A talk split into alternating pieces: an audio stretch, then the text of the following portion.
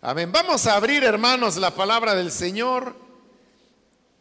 Y esta vez lo hacemos en el Evangelio de Marcos, en el capítulo 14.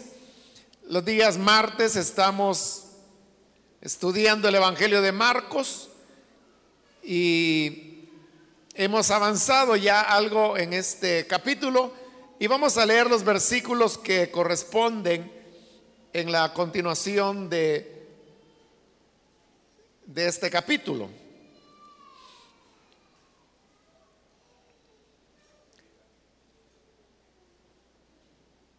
Dice la palabra de Dios en el Evangelio de Marcos, capítulo 14, del versículo número 43 en adelante. Todavía estaba hablando Jesús cuando de repente llegó Judas, uno de los doce lo acompañaba una turba armada con espadas y palos, enviada por los jefes de los sacerdotes, los maestros de la ley y los ancianos. El traidor les había dado esta contraseña. Al que yo le dé un beso, ese es. Arréstenlo y llévenselo bien asegurado. Tan pronto como llegó, Judas se acercó a Jesús. Rabí le dijo y lo besó. Entonces los hombres prendieron a Jesús. Pero uno de los que estaban allí desenfundó la espada e hirió al siervo del sumo sacerdote cortándole una oreja.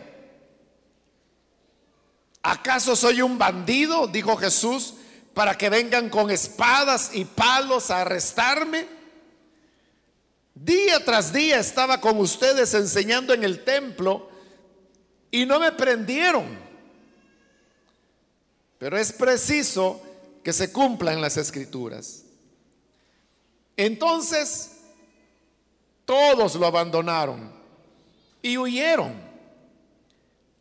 Cierto joven que se cubría con solo una sábana iba siguiendo a Jesús. Lo detuvieron, pero él soltó la sábana y escapó desnudo. Hasta ahí dejamos la lectura. Pueden tomar sus asientos, por favor, hermanos y hermanas.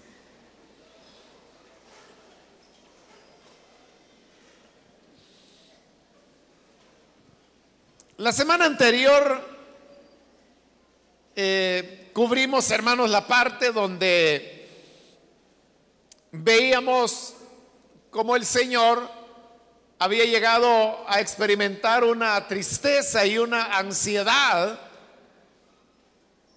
que le hizo compartir con los discípulos la preocupación que él tenía y que como lo explicamos, no era tanto el temor al sufrimiento físico que representaba la crucifixión, sino que más bien era el temor de saber que Él sería hecho pecado y que por lo tanto Él sería separado de su Padre, algo que en toda la eternidad pasada nunca había ocurrido. Jesús le había estado insistiendo a los discípulos que ellos debían permanecer despiertos y orando. Porque les dijo que ellos podían tener las mejores intenciones, pero que la, la, naturaleza humana era débil y que si ellos no oraban, entonces fracasarían cuando el momento de la dificultad llegara. El hecho es que esto ocurrió en tres ocasiones. Y en las tres ocasiones Jesús los encontró de nuevo dormidos. Hasta que finalmente él dijo, eh, descansen ya porque el que me traiciona, aquí viene. Y así llegamos al versículo 43 que hoy hemos leído donde dice que todavía estaba el Señor diciéndoles esas palabras, cuando de repente llegó Judas uno de los doce. Es bien interesante que, aunque Judas ha sido mencionado, eh, por ejemplo, en la cena pascual y en los diálogos que Judas ha tenido con Jesús, a estas alturas uno, si ha seguido el relato, uno sabe que el traidor es Judas y sabe uno también quién es Judas. Sin embargo, usted puede ver que se le presenta diciendo Judas, uno de los doce. Y la razón por la cual se está diciendo que él era uno de los doce, no es para que el lector piense que podía tratarse de cualquier otro Judas, el cual era un nombre común en la época del Señor. Más bien cuando dice que era uno de los doce, es para resaltar no su identidad, sino que la posición que él tenía dentro del grupo de personas privilegiadas que seguían al Señor. Es decir, él era uno de los doce apóstoles. Por eso dice, era uno de los doce. ¿Por qué el relato del Evangelio subraya el hecho que él era uno de los doce? Lo subraya, hermanos, porque es como la manera de hacernos ver que realmente una posición o un privilegio religioso no puede garantizar de ninguna manera que una persona no se encuentre en riesgo de, de fallar al Señor. Porque Judas era uno de los doce. Uno de los doce que el Señor envió en parejas y que los envió a echar fuera demonios, a sanar a los enfermos, a resucitar a los muertos, a anunciar las buenas nuevas del reino de Dios. Y de todas estas cosas, Judas participó. No hay ningún indicio en la Biblia que diga que Judas no haya podido sanar enfermos o que no haya anunciado el Evangelio o que no hayan habido maravillas que lo hayan acompañado a él. Judas entonces participó del gran privilegio de ser uno de los doce discípulos que después son llamados doce apóstoles que han estado al lado del Señor desde su bautismo en agua hasta este momento que ahora se nos está relatando. Pero aun cuando él tenía esa posición tan importante y que tan pocas personas poseían, es el que se convierte en el traidor. La enseñanza que este pasaje nos da, como le dije, es que no, no hay nada que pueda garantizar el que nosotros no, no le vamos a fallar a Dios. Uno podría pensar, porque la lógica humana le dice a uno que así es, ¿verdad? Que alguien que ha llegado a tener un privilegio dentro de la iglesia, el que sea, o que ha llegado a ser predicador, o que ha llegado a ser pastor, uno diría, bueno, bueno, esa persona es alguien consagrado a Dios. Esta persona no le va a fallar. Pero no es así. Siempre, hermanos, el riesgo existe y uno puede convertirse en un traidor del Señor o de su causa. Por medio del mal ejemplo, en el caso de Judas sabemos que era una cuestión de ambición lo que lo movía. Eso significa, hermanos, que todos estamos expuestos. Todos corremos peligro. Y ahí es donde cobran valor las palabras del apóstol Pablo cuando él decía, si alguno piensa estar firme, mire que no caiga. si alguien piensa ser fiel al Señor y estar firme, entonces abra bien los ojos, sea cuidadoso, no permita que las distracciones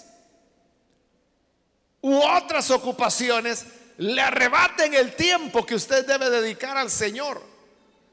Porque si lo hace, usted puede comenzar a debilitarse y puede también terminar traicionando al Señor.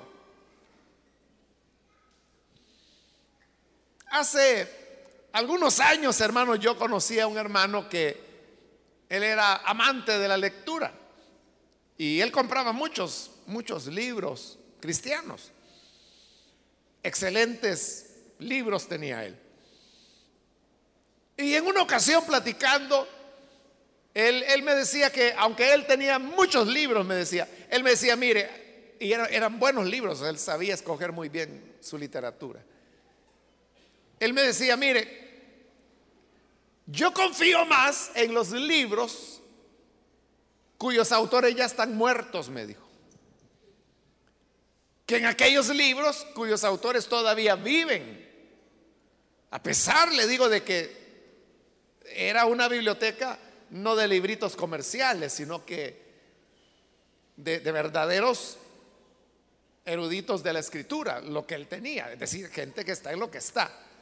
Y cuando yo le pregunté, bueno, pero ¿por qué eso? Él me dijo, ah, porque el que está vivo todavía, me dijo, el riesgo de llegar a fracasar o de torcer la doctrina. Porque cuando la vida moralmente está mal, termina también tergiversándose la doctrina. Pero si la vida moral del que predica se encuentra en integridad, en rectitud, también la enseñanza que él da será una enseñanza saludable. Entonces me decía él, el que ya está muerto, me dice, ese ya no va a pecar y ese ya no se va a perder. Entonces ese se murió, pero quedó ya como buen hombre, tuvo un buen testimonio. Esos libros, me decía, yo los leo con mayor confianza. Yo creo que él, hermano, tenía eh, mucha razón en lo que decía, porque se basaba en lo que estamos hablando precisamente, que no hay garantía, o sea, una persona puede tener no uno, sino que docenas de libros escritos y fracasar al final. Yo me recuerdo de un predicador estadounidense hace ya años atrás también, que mire, qué paradójico, él escribió un libro sobre la oración. Y resulta que este, muy bueno el libro, por cierto. Y este autor se apartó del Evangelio y cayó en el alcoholismo. Se convirtió en un borrachito, el autor de ese libro.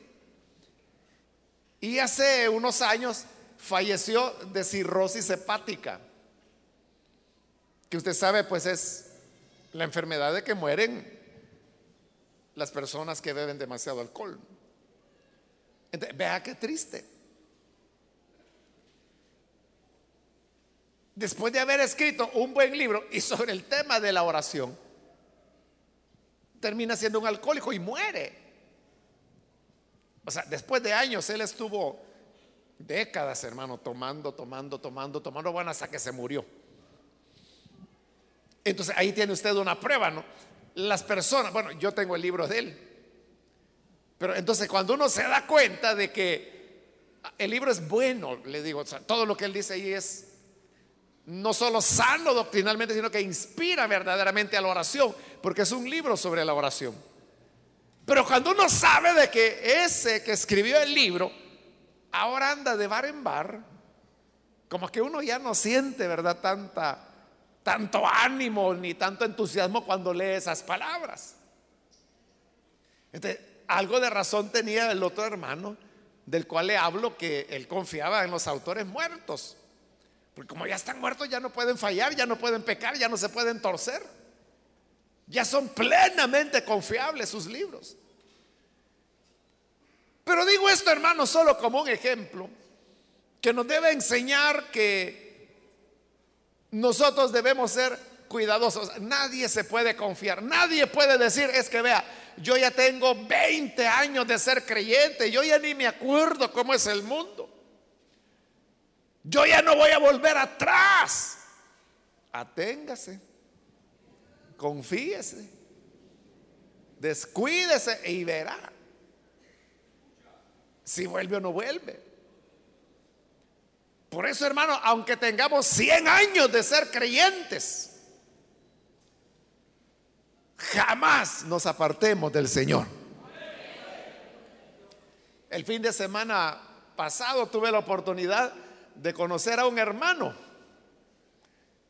Óigalo bien, tiene 105 años de edad. 105 años de edad. Y está completamente lúcido.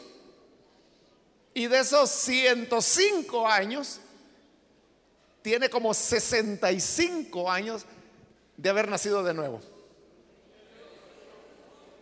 Él, puede contar la historia de más de medio siglo de evangelio en el país.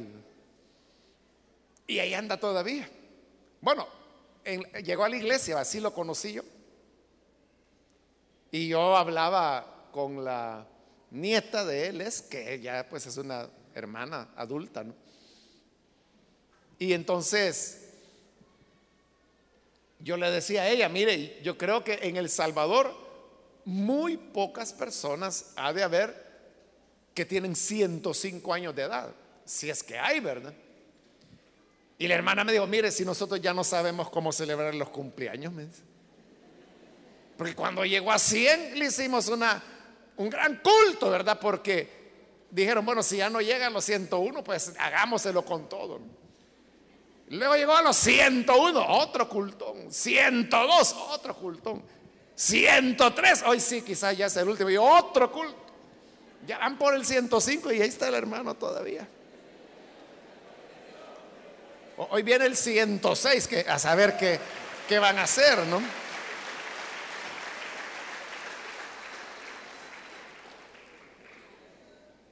E, es un ejemplo de perseverancia. Él enviudó hace como 30 años, enviudó. O sea, su, esposa falleció hace años, pero ahí está. Y sigue adelante.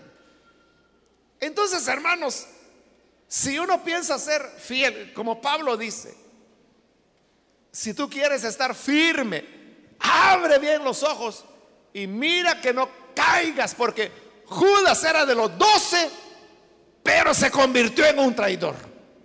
De cualquier hermano, aquí puede haber diáconos, diaconisas, pastores, predicadores, lo que usted quiera. Y cualquiera nos podemos volver traidores del Señor. Traicionar la causa del Evangelio. Traicionar su obra. Pero que Dios nos guarde para que podamos ser fieles aunque lleguemos a los 200 años de edad. Amén, hermanos.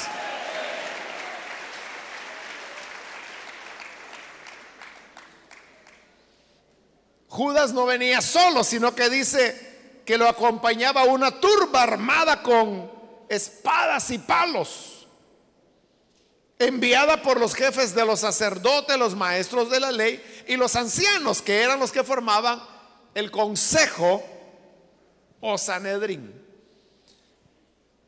Note que quienes están deteniendo al Señor no son soldados romanos, sino que es lo que se llamaba la guardia del templo. Eso tuvo su origen allá en la época del rey David, que construyó, bueno, él, hizo los planos, ¿verdad?, del templo y su hijo Salomón lo construyó. Pero dentro de, esos planos y de la planificación que David hizo, él eh, organizó de tal manera que había alabanza, cantos las 24 horas del día en el templo. Pero también había una, una guardia que cuidaba del templo.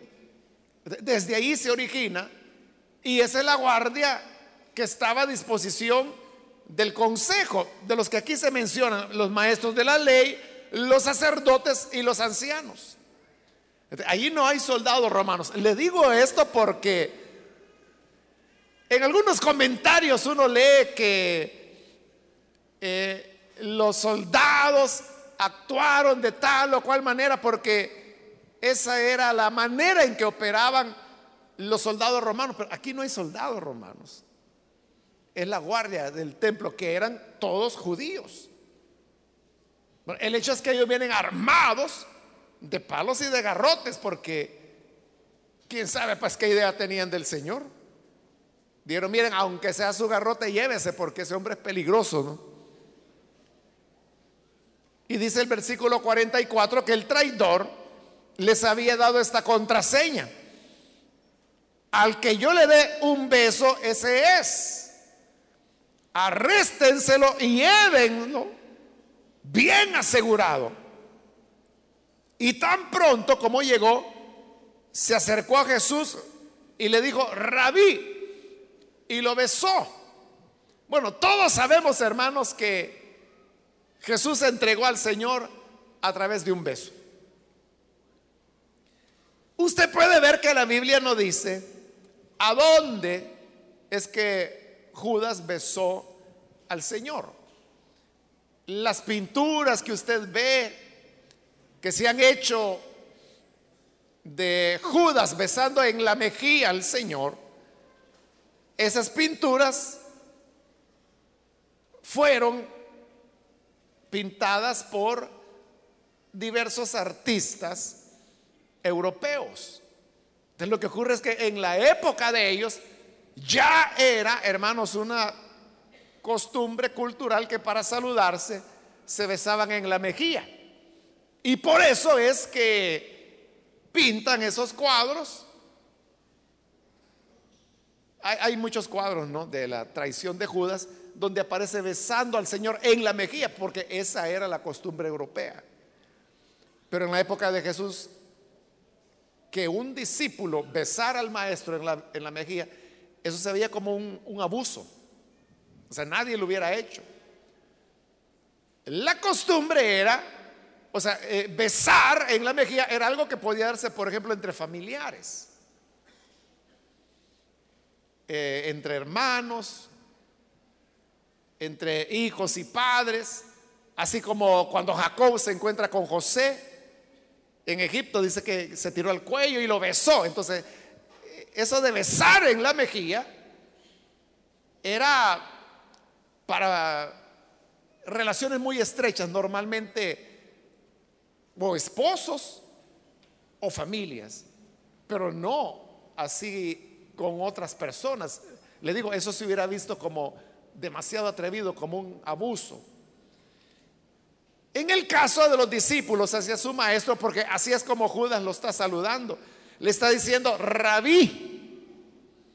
Rabí era el nombre que dentro del judaísmo se le daba a los que eran maestros. Pero los, discípulos saludaban a sus maestros, ciertamente besándolos, pero en las manos. lo más probable o casi seguro es que el beso de Judas se lo dio en las manos al Señor, porque se está dirigiendo a él como maestro, como rabí. Y todo lo demás del beso de la mejilla, como le digo, es algo que responde a, la cultura europea, eh, la Edad Media, el periodo de la Iluminación, que es cuando se hicieron muchos de, de esos cuadros, y por eso es que usted puede ver a Jesús vestido con ropa europea.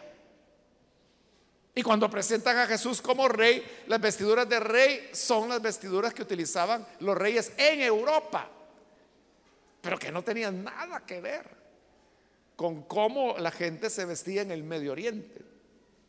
Entonces hay que tener cuidado en eso, ¿verdad? De, no dejarse arrastrar por errores que otros cometieron. Pero el hecho es que la contraseña era besar al Señor. Entonces Judas llega y como le digo, con mucha probabilidad, le besó en las manos. Pero el besar en las manos era, aparte de saludo, un reconocimiento de respeto hacia el maestro.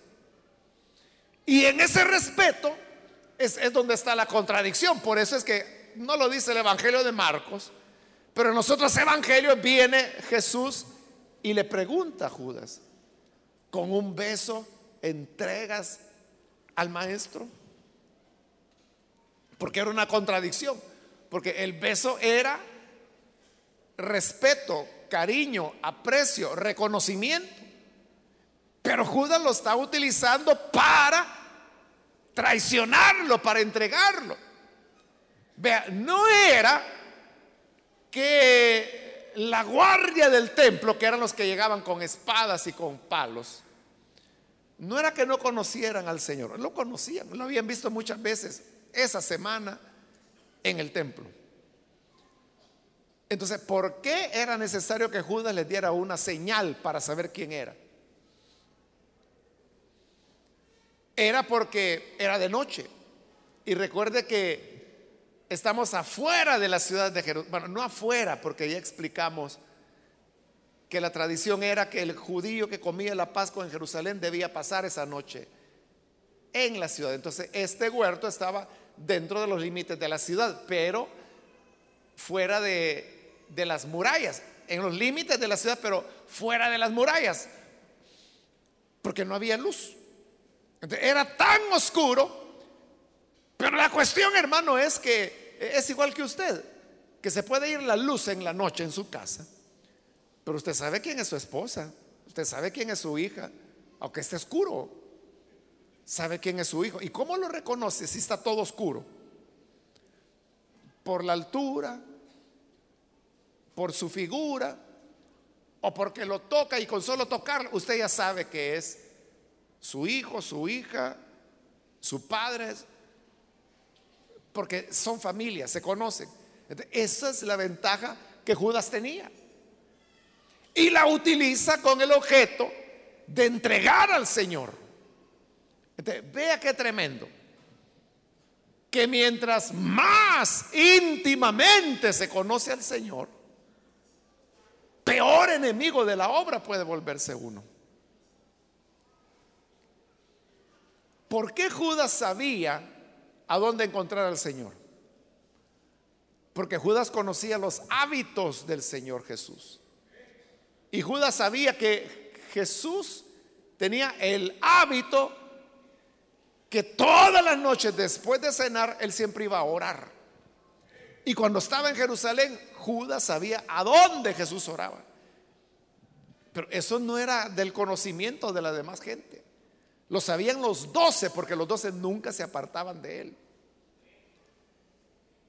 Es decir, el conocimiento que Judas tenía era un conocimiento muy detallado, muy íntimo del Señor, de sus hábitos, de sus costumbres, de los lugares, de las horas en donde Él estaba. Pero ese conocimiento exactamente es el que hoy le está sirviendo a Judas para traicionar al maestro. Por eso los peores enemigos de las iglesias es la gente que está dentro y que conoce las cosas de la iglesia. O sea, la gente del mundo no, sabe nada de la iglesia y por eso dicen disparate. No saben nada, entonces lo que se les ocurre, dicen. Pero eso no es un peligro, es simplemente gente que habla porque no tiene otra cosa en que ocuparse. Pero no causa mayor daño porque están ajenos a la vida de la iglesia. El problema es de, la gente que está dentro y que conoce. ¿Cómo es que la iglesia opera, eh, sus costumbres, sus hábitos, etcétera. Como Judas sabía todo de Jesús. eso le dio a él la oportunidad de utilizar ese conocimiento para el mal. Entonces, conocer cómo la iglesia está organizada, quién es quién, quién ocupa qué, qué posiciones, quién hace qué cosa. Eso es lo que utilizan los que quieren hacerle daño a la iglesia. El tema famoso de las divisiones, hermano, que eso en toda iglesia hay. Pero el, el que divide, ¿cómo divide? Él sabe a quién dirigirse. Él sabe qué cabezas calentar. O sea, no, no va a ir allá con el fulanito que es nuevo y que no tiene ningún conocido. No es a él a quien lo va a ir a convencer. Va a ir a, a convencer a los que sabe que tienen influencia sobre los demás. A ellos los va a enfermar, a ellos les va a calentar la cabeza. Pero ¿qué está haciendo? Está utilizando el conocimiento que posee, pero lo está utilizando para destrucción. Obviamente esa persona tendrá que pagar una buena factura delante del Señor. Como lo dice Pablo en su carta a los Corintios, que el que destruyere el templo del Señor, el cual es la iglesia, el Señor lo destruirá a él. Por eso es que los que causan divisiones nadie prospera. Nadie. Nadie. Todos fracasan. Porque el Señor se encarga de destruirlos. Pero lo que le quiero señalar es que ese conocimiento se puede usar para el mal. Entonces vea, mientras más privilegios la persona tiene, más responsabilidad adquiere. Más responsabilidades de ser sabio, de cuidarse, de vivir en integridad, porque de otra manera tendrá una gran cuenta que le va a deber al Señor. Así que Dios nos guarde, hermanos, y nos ayude a ser fieles a Él. Dice el versículo 46, los hombres prendieron a Jesús pero uno de los que estaban allí desenfundó la espada e hirió al siervo del sumo sacerdote cortándole una oreja. Marcos no dice quién fue el que le cortó la oreja al criado del sumo sacerdote. Se cree que no lo dijo porque recuerde, Marcos es el primer evangelio que fue escrito. Entonces se considera que cuando el evangelio de Marcos fue redactado, Pedro, que fue el espadachín, estaba vivo todavía. Quien dice el nombre es el evangelio de Juan. En el evangelio de Juan es donde dice que fue Pedro. Pero recuerde que el evangelio de Juan es ya el último de los evangelios y pertenece a la segunda generación, es decir, ya tenía años Pedro de haber muerto. Entonces, ya fallecido, ya no vieron problema en mencionar que era Pedro quien había hecho esto. Ahora, ¿por qué Pedro saca la espada y ataca al criado del sumo sacerdote y le corta la oreja? La intención de Pedro no era cortarle la oreja era cortarle la cabeza. Lo que pasa es que el muchacho logró apartarse, pero no salvó la oreja. Es porque él pensaba que de esa manera estaba defendiendo al Señor, que estaba protegiendo al Hijo de Dios. Y no sabía que lo que estaba haciendo era estropear la obra de Dios. hay personas que son así que creen que le están haciendo un favor a Dios y lo que están haciendo es destruyendo la obra. Porque quieren salir en defensa, según ellos, según Pedro, él iba a defender a Jesús. Aquí en Marcos, el Señor no le da ninguna respuesta, pero en el Evangelio de Juan sí dice que Jesús le dijo a Pedro, mira, guarda tu espada porque el que a hierro mata, a hierro muere.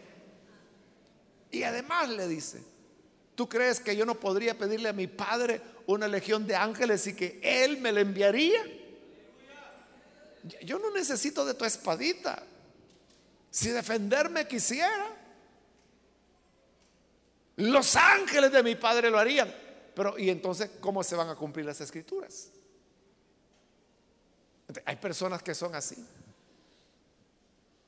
que creen que están defendiendo la obra de Dios, creen que están defendiendo al Señor, creen que están defendiendo la Biblia, creen que están defendiendo la integridad, creen que están defendiendo la santidad, creen que están defendiendo la iglesia y lo que están haciendo es destruyéndola. Porque sabe, Dios existe o no existe. ¿Es real o no es real el Señor? ¿por qué tienes que hacer el trabajo de Él? Así es como han surgido fanáticos, locos, que han llegado incluso a matar a personas, pensando que con eso están haciendo la obra de Dios. Pero Dios no tiene necesidad que tú lo defiendas.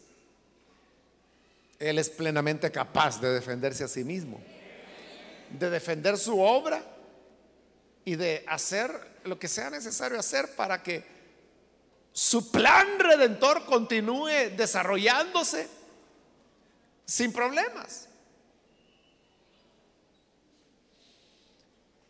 El versículo 48 dice que Jesús les preguntó, ¿Acaso soy un bandido para que vengan con espadas y palos a arrestarme? Porque eso parecía, ¿no? Que el Señor era un bandido peligroso. Porque venían armados con espadas, con palos, y eran varios contra uno. Pero la verdad es que, de acuerdo a las escrituras, el Señor tendría que ser contado entre los bandidos. De hecho, fue crucificado al lado de dos bandidos. Entonces, esto, ¿acaso soy un bandido? Para que vengan contra mí con espadas y palos, era como una especie de anticipación de lo que horas más tarde habría de ocurrir. Y le dice el Señor en el versículo 49, día tras día estaba con ustedes enseñando en el templo y no me prendieron. Y eso era cierto. La última semana el Señor había pasado día tras día en el templo enseñando y de día. Y él dijo, si soy tan bandido, ¿por qué no me detuvieron en el templo? No que vienen ahora y lo hacen de noche.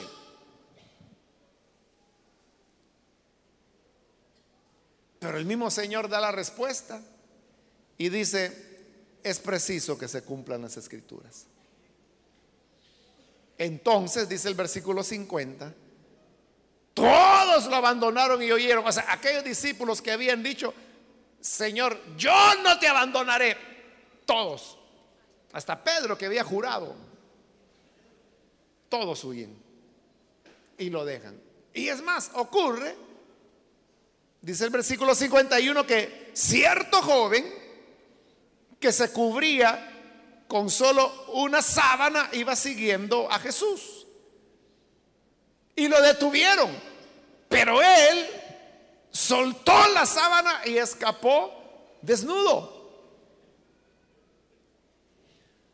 Cuando habla ahí de sábana, hermanos, hay que aclarar que, que para nosotros sábana es parte de lo que llamamos la ropa de cama. O sea, pero sábana es la que se utiliza en la cama. Pero cuando ella habla de sábana no se refiere a una pieza de la ropa de cama. Más bien se refiere a de qué está hecho. Y lo que llama la Biblia sábana era lo que estaba hecho de lino. Es decir, este joven lo que tenía era o muy parecido o era definitivamente las vestiduras que utilizaban los levitas que servían en el templo, que era de lino. Y como el pasaje es curioso, porque usted lo lee y dice, cierto joven que se cubría, etcétera. Lo primero que usted se pregunta, ¿quién era ese joven? Y a esa pregunta, ¿quién era el joven? Ha recibido respuesta, hermano, diversas a lo largo de los siglos.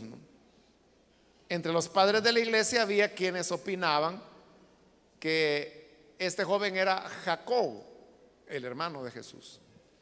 Otros opinan que era cualquier otro de los discípulos. Hay, diversas ideas. Algunos también dicen que ya muy recientemente que era el mismo Marcos y que él se mete en la historia relatando lo que le había pasado a él. Pero el hecho es que la Biblia no lo dice. ¿Y sabe por qué no lo dice? Porque el mensaje que se quiere transmitir es o sea, no es tanto la curiosidad, ¿y quién fue el que salió huyendo desnudo? O sea, no es ese el tema. Sino que lo que se quiere resaltar es la actitud de los discípulos.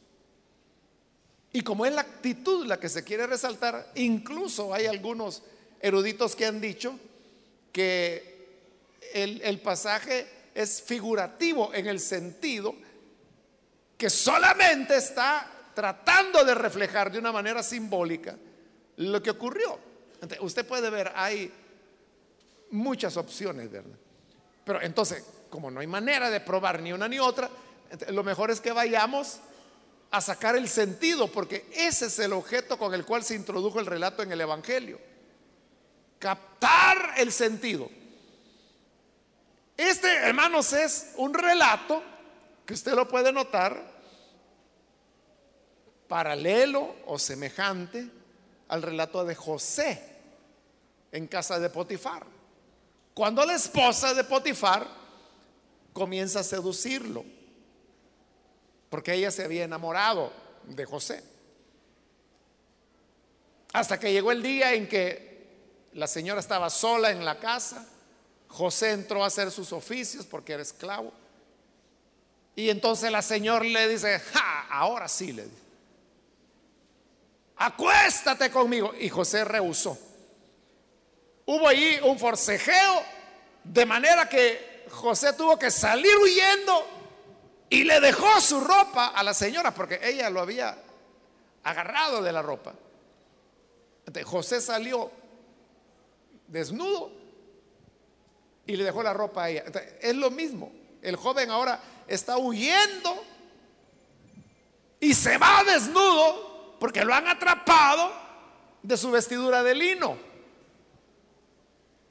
Pero usted puede ver que hay una, o sea, el, relato es paralelo, la situación es igual, pero con una gran diferencia.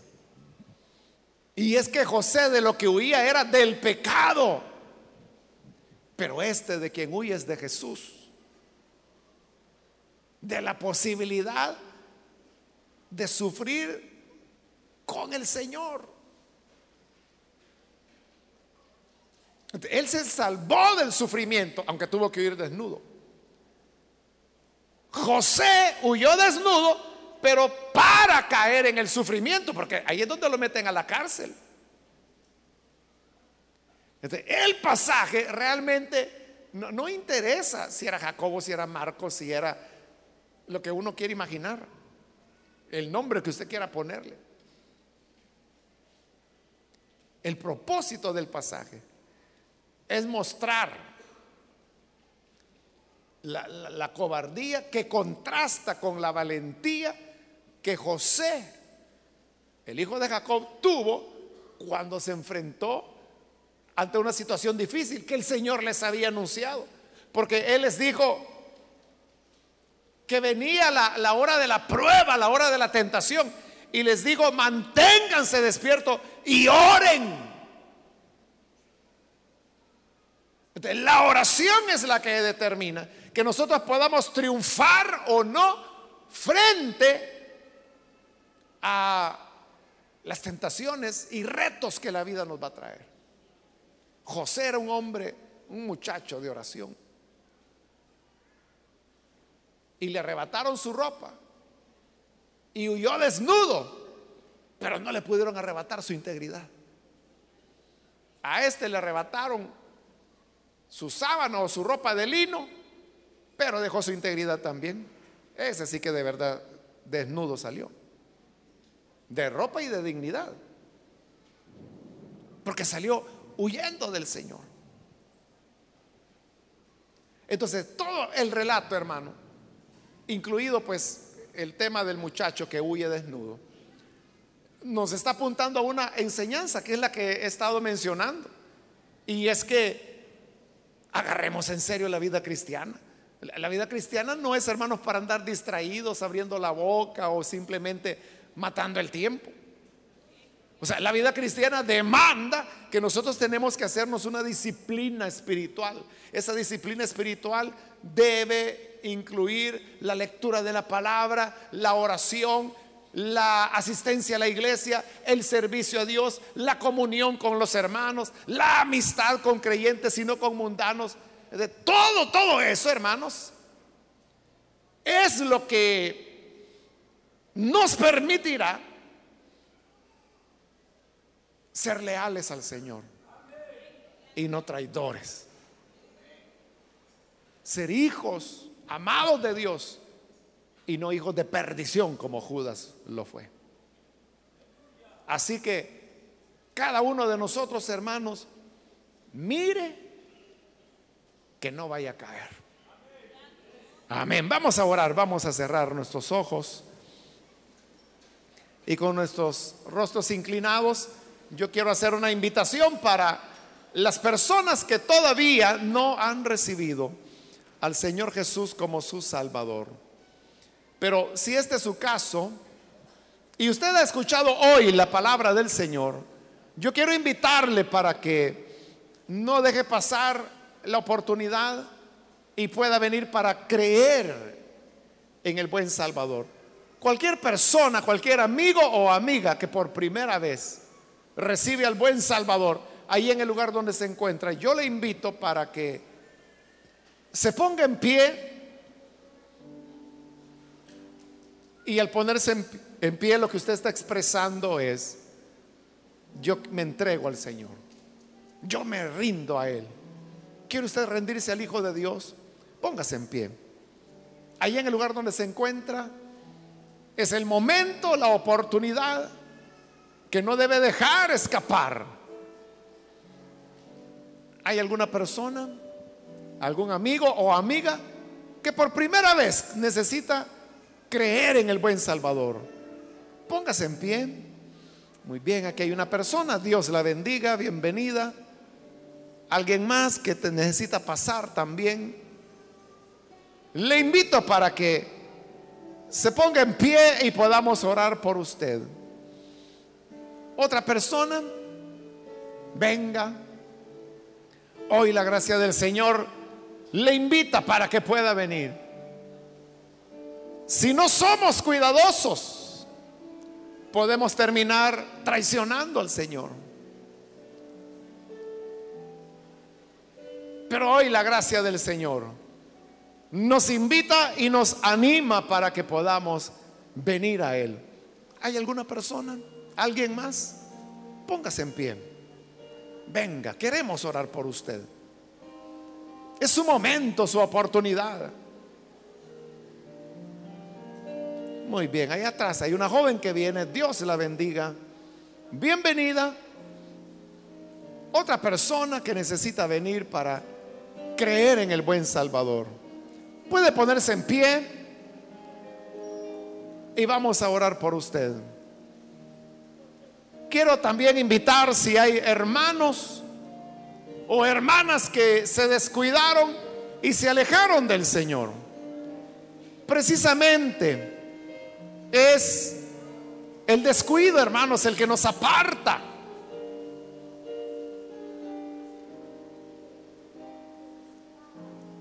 Y el apartarnos nos puede llevar a traicionar al Señor. Y recuerde, usted puede tener la posición más elevada dentro de una iglesia, pero eso no le garantiza nada. Puede tener el tiempo que sea, pero eso no le garantiza inmunidad. Alguna persona que necesita reconciliarse, póngase en pie. Cualquier amigo, amiga que necesita venir para reconciliarse, hermanos o hermanas. De este lado hay un muchacho, Dios lo bendiga, bienvenido. ¿Alguien más? Póngase en pie y queremos orar por usted. ¿Hay alguna otra persona? Muy bien, aquí hay otra persona que se pone en pie. Dios la bendiga también. De este lado hay alguien más. Dios la bendiga.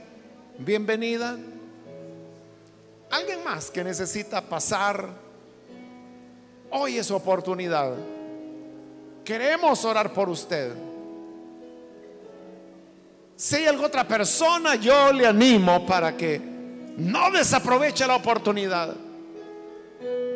Venga y vamos a orar por usted. Finalizo, hago la última invitación. Si hay alguien más que necesita venir al Señor o reconciliarse, póngase en pie y aproveche porque esta fue ya la última invitación que hice.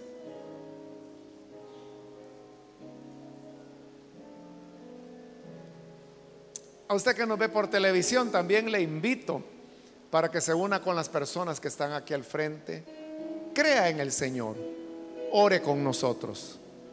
Padre, te damos las gracias por cada una de las personas que están aquí al frente y por aquellas que a través de televisión o radio en este momento están abriendo su corazón para creer a tu palabra porque quieren ser fieles, quieren ser leales, no traicionarte, no traicionar tu obra ni tu evangelio, sino permanecer en fidelidad completa